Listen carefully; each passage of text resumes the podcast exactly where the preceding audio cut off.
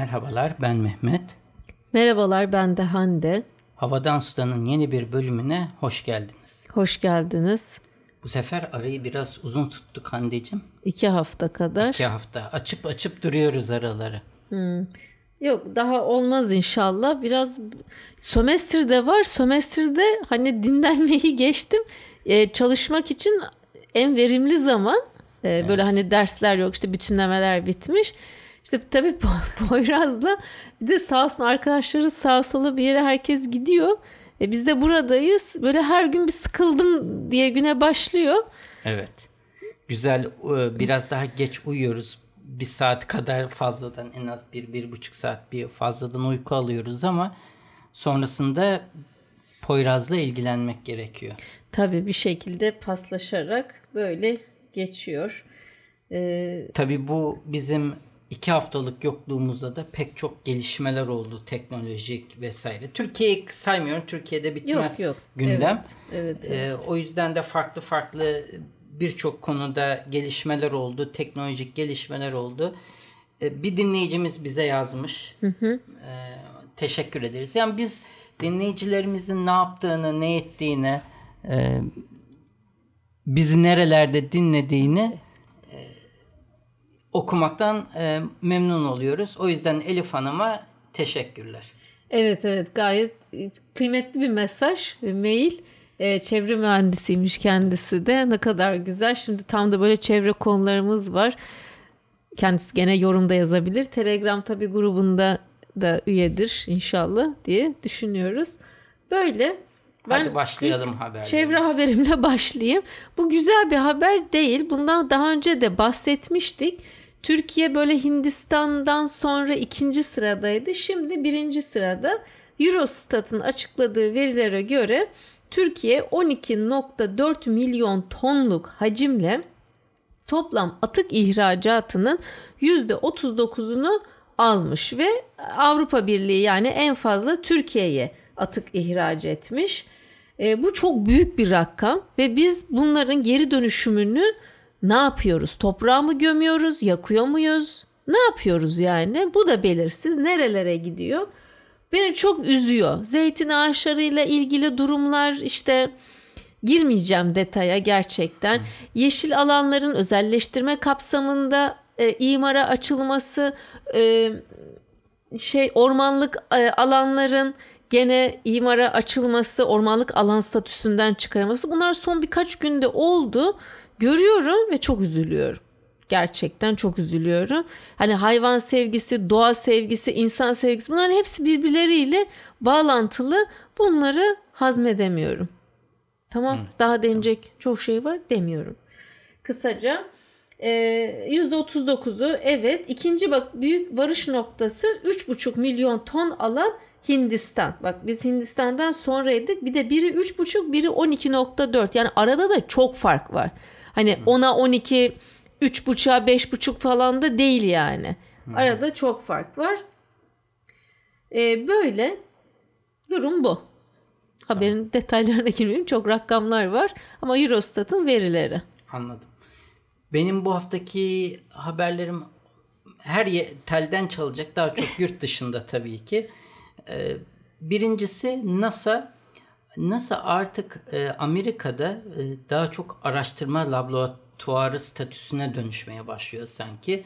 Çünkü bu uzaya taşıma işlerini artık özel sektör yürütüyor. İşte bu e, Elon Musk'ın SpaceX'i, Jeff Bezos'un da Blue Origin'i var. E, bu tarz şirketler e, astronotları bizimkinin de dahil uzaya taşıyorlar. Artık para karşılığı parayı veren e, uzaya gidiyor durumuna geldi.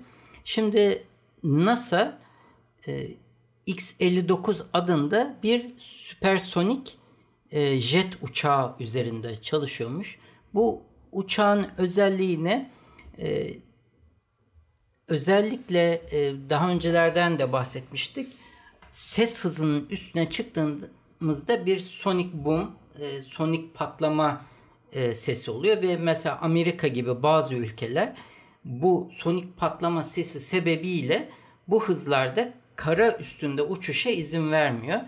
Daha önce kaldırılan e, Concorde da aynı şekilde sadece deniz üstünde bu hızda uçuyormuş. Yani sesin ses hızının üstünde. E, karaya geldiğinde bu hızını düşürmek durumunda kalıyormuş. E, NASA'nın yeni bu X-59 uçağı upuzun burunlu çok değişik şekle sahip ve bu şekil sayesinde de bu sonik patlama sesinin çok daha minimize edileceği e, üzerinde duruyorlar ve e, hedefleri bu. E, bu tabi uçağın anladığım kadarıyla ilginç bir özelliği de öndeki camında bir şey gözükemiyor. Yani pilot önünü göremiyor Ay, uç, çok uçağın sıkıcı şekli ya. sebebiyle. Onun yerine önündeki monitörden yani aslında uçağın burnunda bir kamera var. Hmm. O kameradan önündeki monitörden ön tarafı görüyor. Yine sağ solunu e, camdan görebiliyor ama ön tarafı kapalı. Videosu Uçağın. var mı? Efendim? Videosu. Videosu vardır belki. Daha sonra paylaşırım. Ama Ay, önünü şey, göremeden hani tamam monitörden bakıyorsun ama monitör var önünde, Aa, ama hiç ekran. keyifli bir şey değil bu. Yani pilot keyif olmadım amacı- hayatımda ama Yani keyif amacıyla yapılan bir şey değil sanırım bu Ay, keyifli sonuçta. yani bir şey değil sanki. Bilmiyorum. Böyle. Ya ne kadar kendini güvende hissedebilirsin kullanırken.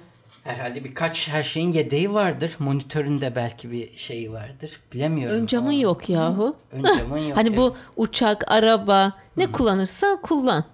Hani ben mesela bisiklet kullanıyorum. Düşünsene bisiklet önü kapalı monitör var ve sen şey yapıyorsun. İşte bu bunu böyle yapmışlar. bu değişikmiş. ba- bir şeyi açmak e, ucu kurşun kalem gibi upuzun iyi açılmış kurşun kalem gibi upuzun olduğu için normalde camı koysalar zaten göreceği bir şey yok. Burun kapatıyor. Böyle bir çözüm bulmuşlar. Evet.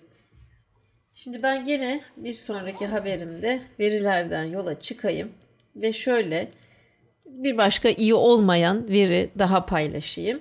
Türkiye'de 2018-2022 yılları arasında yani 5 yılda 1 milyon 957 bin neredeyse 2 milyon öğrenci, üniversite öğrencisi okulu bırakmış Mehmet. Tamam. Evet şimdi Türkiye gene ilk sırada yer alıyor bir istatistikte de. Ee, kişi başına düşen üniversite öğrenci sayısında Avrupa'nın zirvesinde. Fakat mezun sayısının artmasıyla üniversiteli işsizler kitlesi de e, maalesef genişliyor. E, dediğim gibi bu 5 yıl içerisinde neredeyse 2 milyon öğrenci e, üniversiteyi e, bırakmış ve e, Türkiye'de üniversite sayısı 208 tamam E,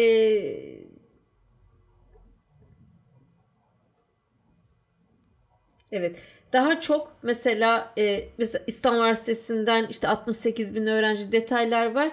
Gazi Üniversitesi, işte Akdeniz, 9 Eylül, Ankara ve Marmara Ege Üniversitelerinden de böyle terkler çok fazla. Çok bana yüksek sayı geldi.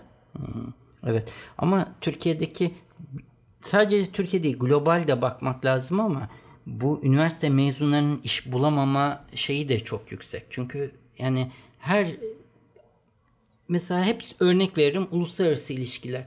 Kaç kişi diplomat olabilir? Her üniversitenin bir uluslararası ilişkiler bölümü var. Ya bir Yani kere nereye disiplin gidecek? Yani aslında değil, ayrı bir şekilde de. Ya yakın bir zamana kadar X üniversitesinde aslında vermeyeyim Avrupa Birliği ilişkileri bölümü vardı.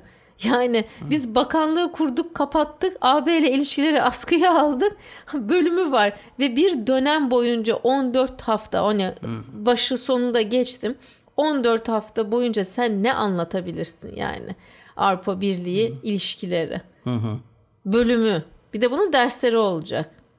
Evet. Yani bu e, üniversitelerin aslında mesleki işin mesleki tarafını baştan e, düşünmeleri lazım ve bütün müfredatlarını, bütün eğitim programlarını tekrar revize etmeleri lazım. Yani dünyanın değişen e, durumuna göre yeni mesleklere adapte olabilmeleri lazım. Dediğim gibi uluslararası ilişkiler bu, Türkiye'nin bu kadar diplomata iht- ihtiyacı yok. Yok zaten Mülkiyesi vardır. Yani Liyakatta iki ün- pek olmuyor Ha. zaten. Diplomat olmak için de hani Bir üniversite olur, iki üniversitede olur. Bunu kapat ama başka bir şey aç. Yani bunca işte oyun geliştirme mesela Aha, oyunla ilgili evet bir yani. bölüm açıldı bir üniversitede gene. Onun da adını vermeyeyim reklam olmasın. E, oyun geliştirme ile ilgili bölümü var şu an. Oku yani işte. Grafik tasarım mı? Bak mesela şu AI yapay zeka orada nasıl kullanacaklarını anlatsınlar çocuklara. Ben sana bir şey söyleyeyim. Bir de yeni yani muhtemelen bizim dinleyicilerimiz de bunu duymuştur, okumuştur. E, şöyle geçenlerde yayınlandı. Hep gazetelerde konuşuldu ya Twitter'da da vardı sosyal medyada. Diplomalı e, kişilerin mesela üniversite mezunlarının aldıkları maaş diplomasızlardan daha düşük olmaya başladı. Bu tam bir skandal yani baktığında. O yüzden artık insanlar zaten üniversite okumuyor ama Şimdi bu şey demek değil yani. Sen kendi hiç beceri kazandırma tamam mı? Hiçbir şey yapma. Diploma da yok. Yani ne iş e, yapacaksın? Nasıl ne maaşını nereden alıyorsun, kazanıyorsun? Evet. Şimdi şöyle bir şey.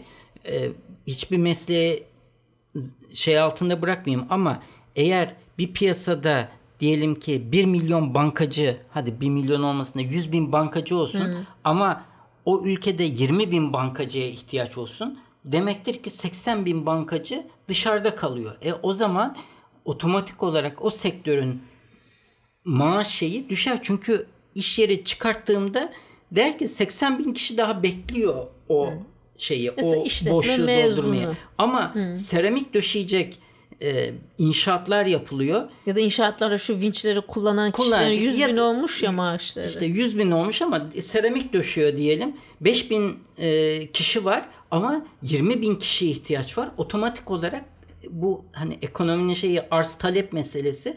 E, herkes bana gel bana gel diyor. Zaten Türkiye'deki ustaların şeyi klasiğidir. E, senden bir randevuyu kopardıktan sonra bir sonraki işe giderler. Nasıl Ay, olsa evet. hani seni sağlama almıştır bir türlü gelmezler. Çünkü evet yani kısaca arz talep meselesi o sebeple de tabii bu arada o vinç operatörlüğü, seramik döşeme falan bunlar kolay da işler değil. Ee, bu kişilerin çoğu da mesela seramik döşeyenlerin dizleri daha kaç yaşında bitiyormuş. Sürekli çömelip çalışan insanlar, vinç operatörleri daha geçen e, bir ay oldu galiba. Bir vinç operatörü rüzgar olmasına rağmen çalıştırmışlar. Sonra vinç devrilmiş. Adam ölmüş yani. Evet, evet. Yani böyle ciddi riskleri de var. Hele Türkiye gibi bir ülkede. E, Kolay işler değil tabii. Öyle hani bankanın sıcak ortamında bilgisayar başında çalışmak gibi bir şey de değil. Ama bankacılıkın da başka şeyi var. E, sürekli kendi dertli müşteriler gelip sanki kararları o kişi almış gibi o kişilere hep sızlanırlar. Hep ön tarafta olan kişilere şikayette bulunurlar. Neyse ben kendi haberlerime geçeyim. Şimdi geçen haftalarda hala da devam ediyor. Ee, kuzey ülkelerini ve Amerika'yı ciddi bir soğuk dalgası etkiledi. Evet. İstanbul'u gene hiçbir şey vurmadı. Sürekli Hande'nin hava raporu kar yağışı veriyor. Hande bugün kar yağacak, yarın kar yağacak diye bizi uyarmasına rağmen biz daha kar göremedik. Umut dünyası ben bekledim yani bir beyaz örtüye uyanalım. Ve bu kar yağışları sırasında da en büyük tartışma konusu Amerika'da yolda kalan elektrikli araçlarda ve elektrikli şarj istasyonları önünde oluşan kuyruklar. E, İşte e, buradaki konulardan biri de hep e, söylenen bakın işte gördünüz mü elektrikli araçlar nasıl yolda kaldı. Ama aynı yolda Norveç'te geçiyor. İşte bir makalede okudum. Norveç'te nasıl insanlar hiç etkilenmezken Amerika bu kadar yolda kaldı elektrikli araç konusunda. Birincisi tabii Norveç her yıl çok uzun süre kar yağışı altında ve soğukta kaldığı için insanlar hızlı bir şekilde sisteme adapte oluyorlar. Böyle bizim gibi Amerika'da sanırım ara sıra bu soğuk dalgasına yakalandığı için biraz daha hazırlıksız yakalanıyor. Ee, işte bazı uyarılar vardı. Makaleyi paylaşırım ama kısaca senle hatırlarsan biz e, Finlandiya'ya gittiğimizde kuzey taraflarda daha o zamanlar elektrikli araçlar yoktu. Benzinli Laponya. araçlarda bile e, araçların karbüratörü donmasın diye araçlar park ettikten sonra önlerinde elektrikli bir alet olup onu radyatörüne takıyorlardı. Aynı şekilde de Norveç'te de herkes aracını akşam evinde elektriğe bağlı bırakıyorlarmış ve bu sayede araç sürekli tam kapasite şarjda olduğu gibi e, şeye yakın kullanmaya yakın telefondan aracı çalıştırıp ısınma işlemlerine başlatıyorlarmış. Bu sayede bu yaşanan sorunların birçoğunu onlar yaşamıyorlarmış. Tabi üstünü örtmek işte farklı farklı bir sürü metot da mevcutmuş. Orada listelemişler. Türkiye'de de çok konuşulan bir metod işte bu işte araçlar karda kalabiliyor. Yani bir işte sürü kapısı açılmamış açılmıyor. Ha işte ıs, ısıtılabiliyormuş hmm. aslında bunlar ama Uzaktan önceden ya, evet. Uz, önceden yapılması gereken işler. Biri daha yazmış böyle ilginç bir şey. Tam tersine olduğunu düşünün diyor. İşte herkes elektrikli araç kullandığı bir dünyada birden birileri geliyor içine yanıcı bir madde dökülen dökülerek çalışan bir arabayı piyasaya sürmeye hmm. çalışıyor. İnsanların e, yorumları ne olur? Ay bu işte patlar mı eder mi? Sürekli içinde bir sürü patlama olan patlayarak yanarak çalışan bir araç. içinde bir sürü parça var her 10 binde bir yağ bakımına sokmak gerekiyor. Parçalarını sık sık değiştirmek gerekiyor. Böyle bir sistem olduğunu söylemişler. Ya kısmen de doğru. Ee, böyle yani aslında bu uzun süreçli bir adaptasyon süreciyle olacak sanırım. Olduğunda bizde zaman alacaktır. Ama ben hani geleceğin bu elektrikli araçlarda olduğunu düşünüyorum sosyal medyada da görmüşsündür. Türkiye'de bu vergiler bu düzeyde ol, olmasaydı adaptasyon çok daha hızlı olurdu. Kesinlikle. Çin'de satılan birçok aracın 300 bin TL'ler civarında fiyata e, satıldığını görüyoruz. Kısaca Türkiye'deki bir kişinin bir yıllık neredeyse okul masrafı gibi bir masrafa sıfır araba alabiliyorsun. Evet. Bu sadece tabi arabada değil tabii, yani. Türkiye'de bu cep her telefonu şeyde, falan. Evet her evet şeyde. her şeyde Türkiye'de biz yani vergilerin e, inanılmaz altında ver, eziliyor. vergiler ödüyoruz. Hmm. Evet. Ben devam e- edeyim. Ben devam edeyim. Şöyle. Ee, şimdi Icon Icon of the Seas bunu duydun mu? Hı?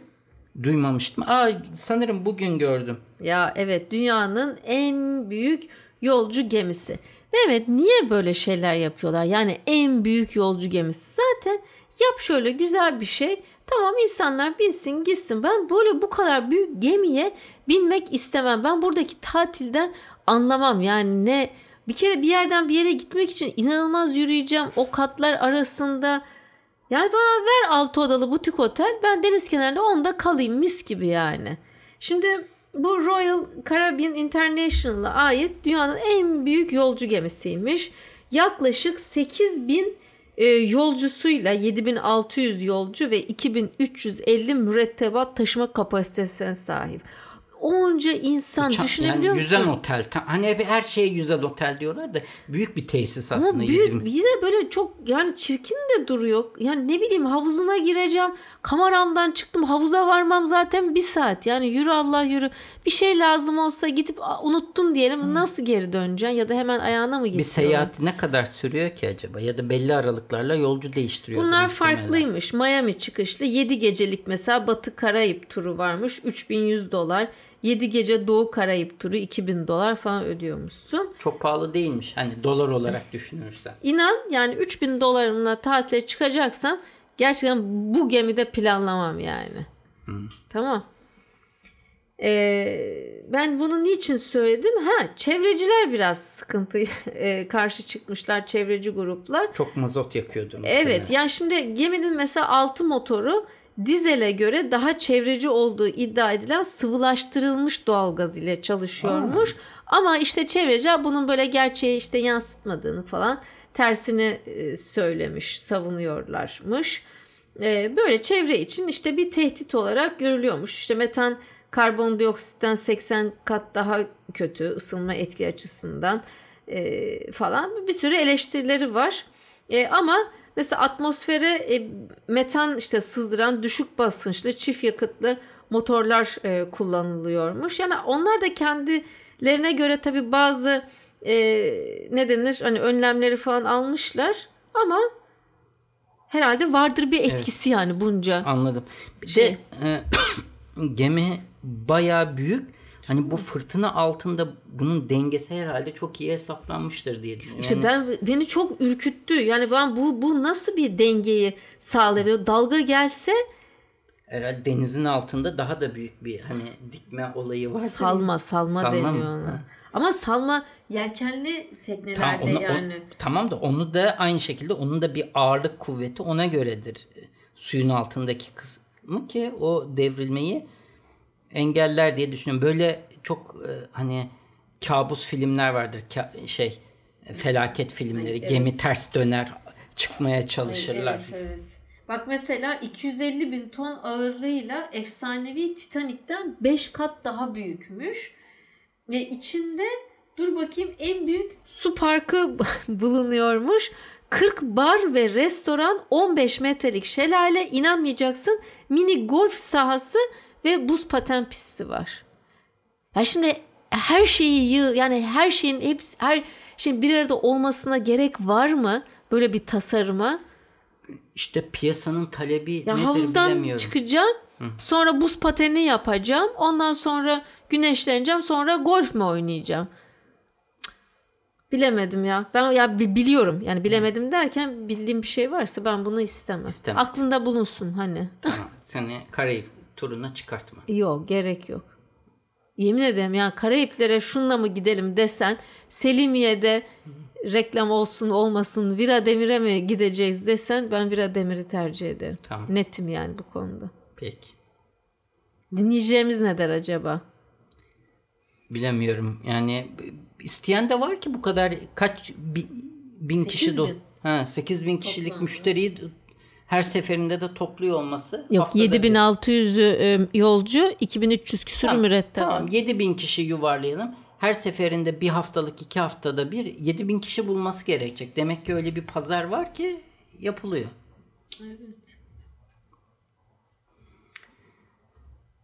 Bu e, elektrikli araçlara ben geri döneyim. E, Davos sırasında e, Uber'in e, CEO'su konuşmuş.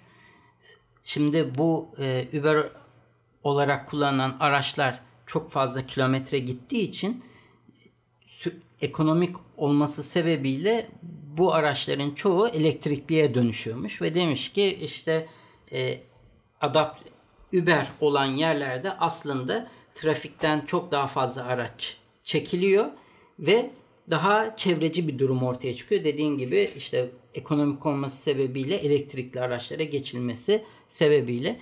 Ha, tabii Türkiye'de ne yazık ki biz bunları yasakladık. Zorla bu taksiler bize ittirilmeye devam ediyor. Taksiler ve minibüsler yani en iptidai araçlar gene İstanbul'da e, kullanılmaya devam ediyor. Ben ne kadar zaman oldu? Sen biraz daha kullanıyorsun taksiyi. Ben hiç kullanmıyorum. Yani Ay artık kend- son zamlardan sonra gerçekten ya kullanıyorum. kendi aracımla yapabiliyorum. Eğer kendi aracım yoksa toplu ulaşımla gidiyorum. Çünkü taksi en güvenilmez araç. Yani bulması en zor olan araç.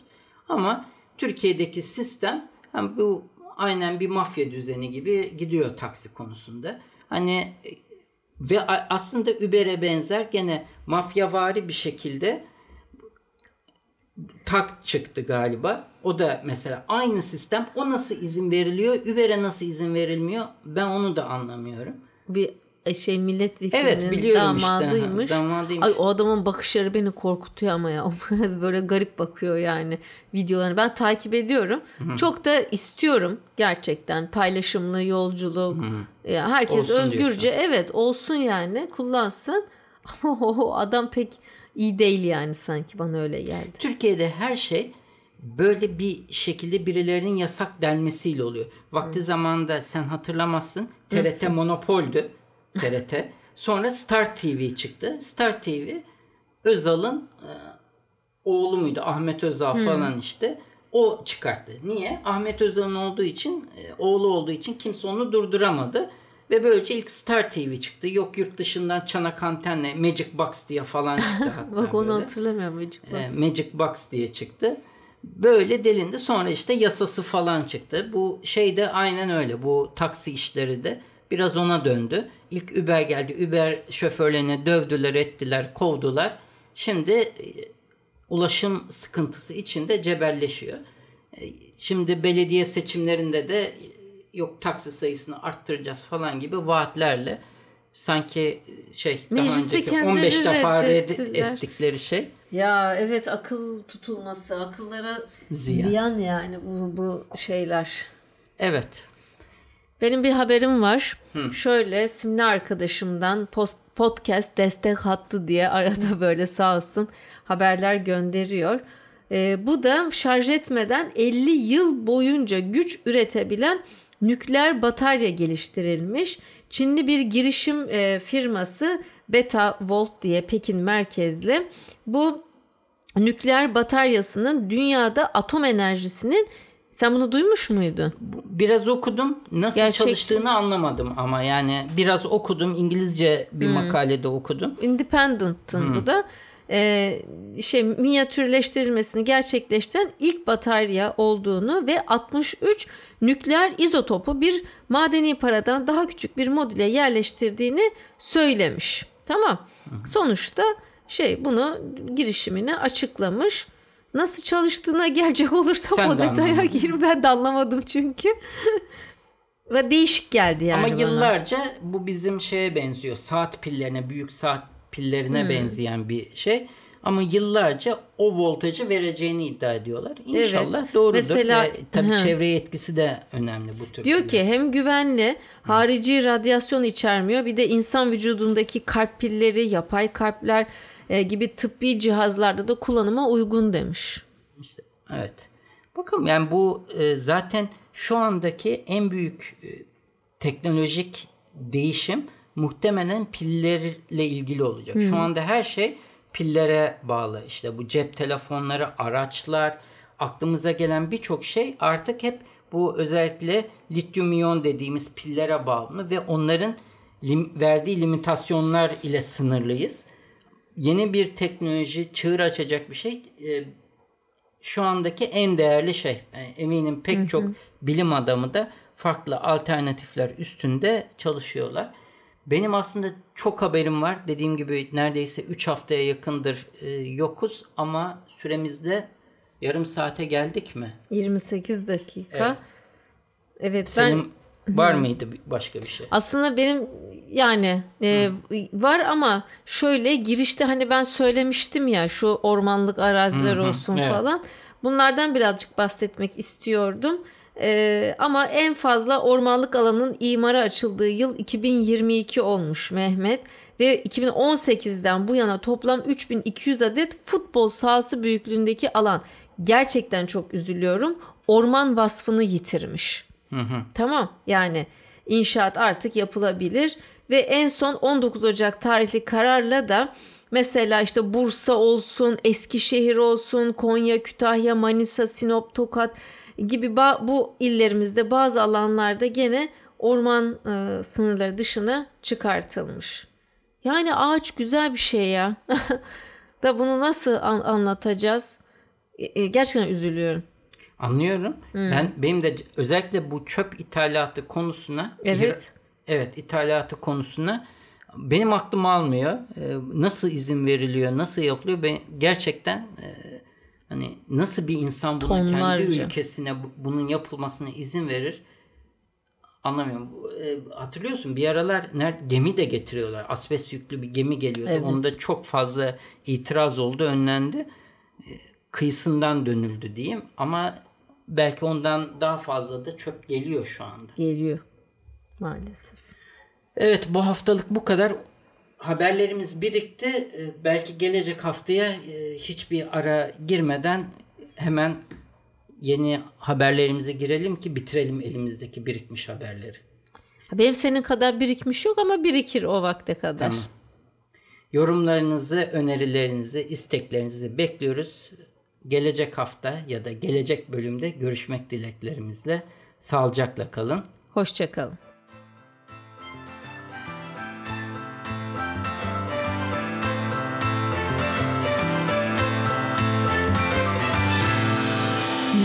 Arda Görgün.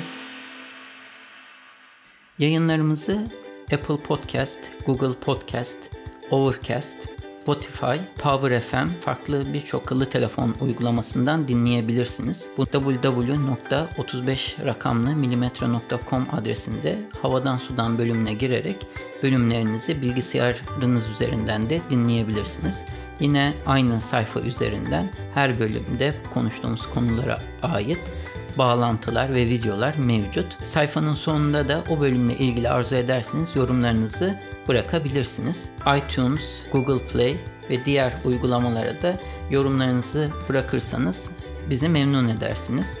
Bize direkt ulaşmak isterseniz havadan sudan et 35mm.com adresi üzerinden e-posta ile ulaşabileceğiniz gibi Twitter'da bana et 35 mm Hande'ye de Hande Tek Turan adresi üzerinden takip edebilirsiniz veya da direkt mesaj iletebilirsiniz. Son olarak da Facebook üzerinde Havadan Sudan isminde bir grubumuz mevcut. Bu grupta genellikle duyurularımızı ilettiğimiz gibi dinleyicilerimiz ilginç buldukları haberleri de paylaşıyorlar.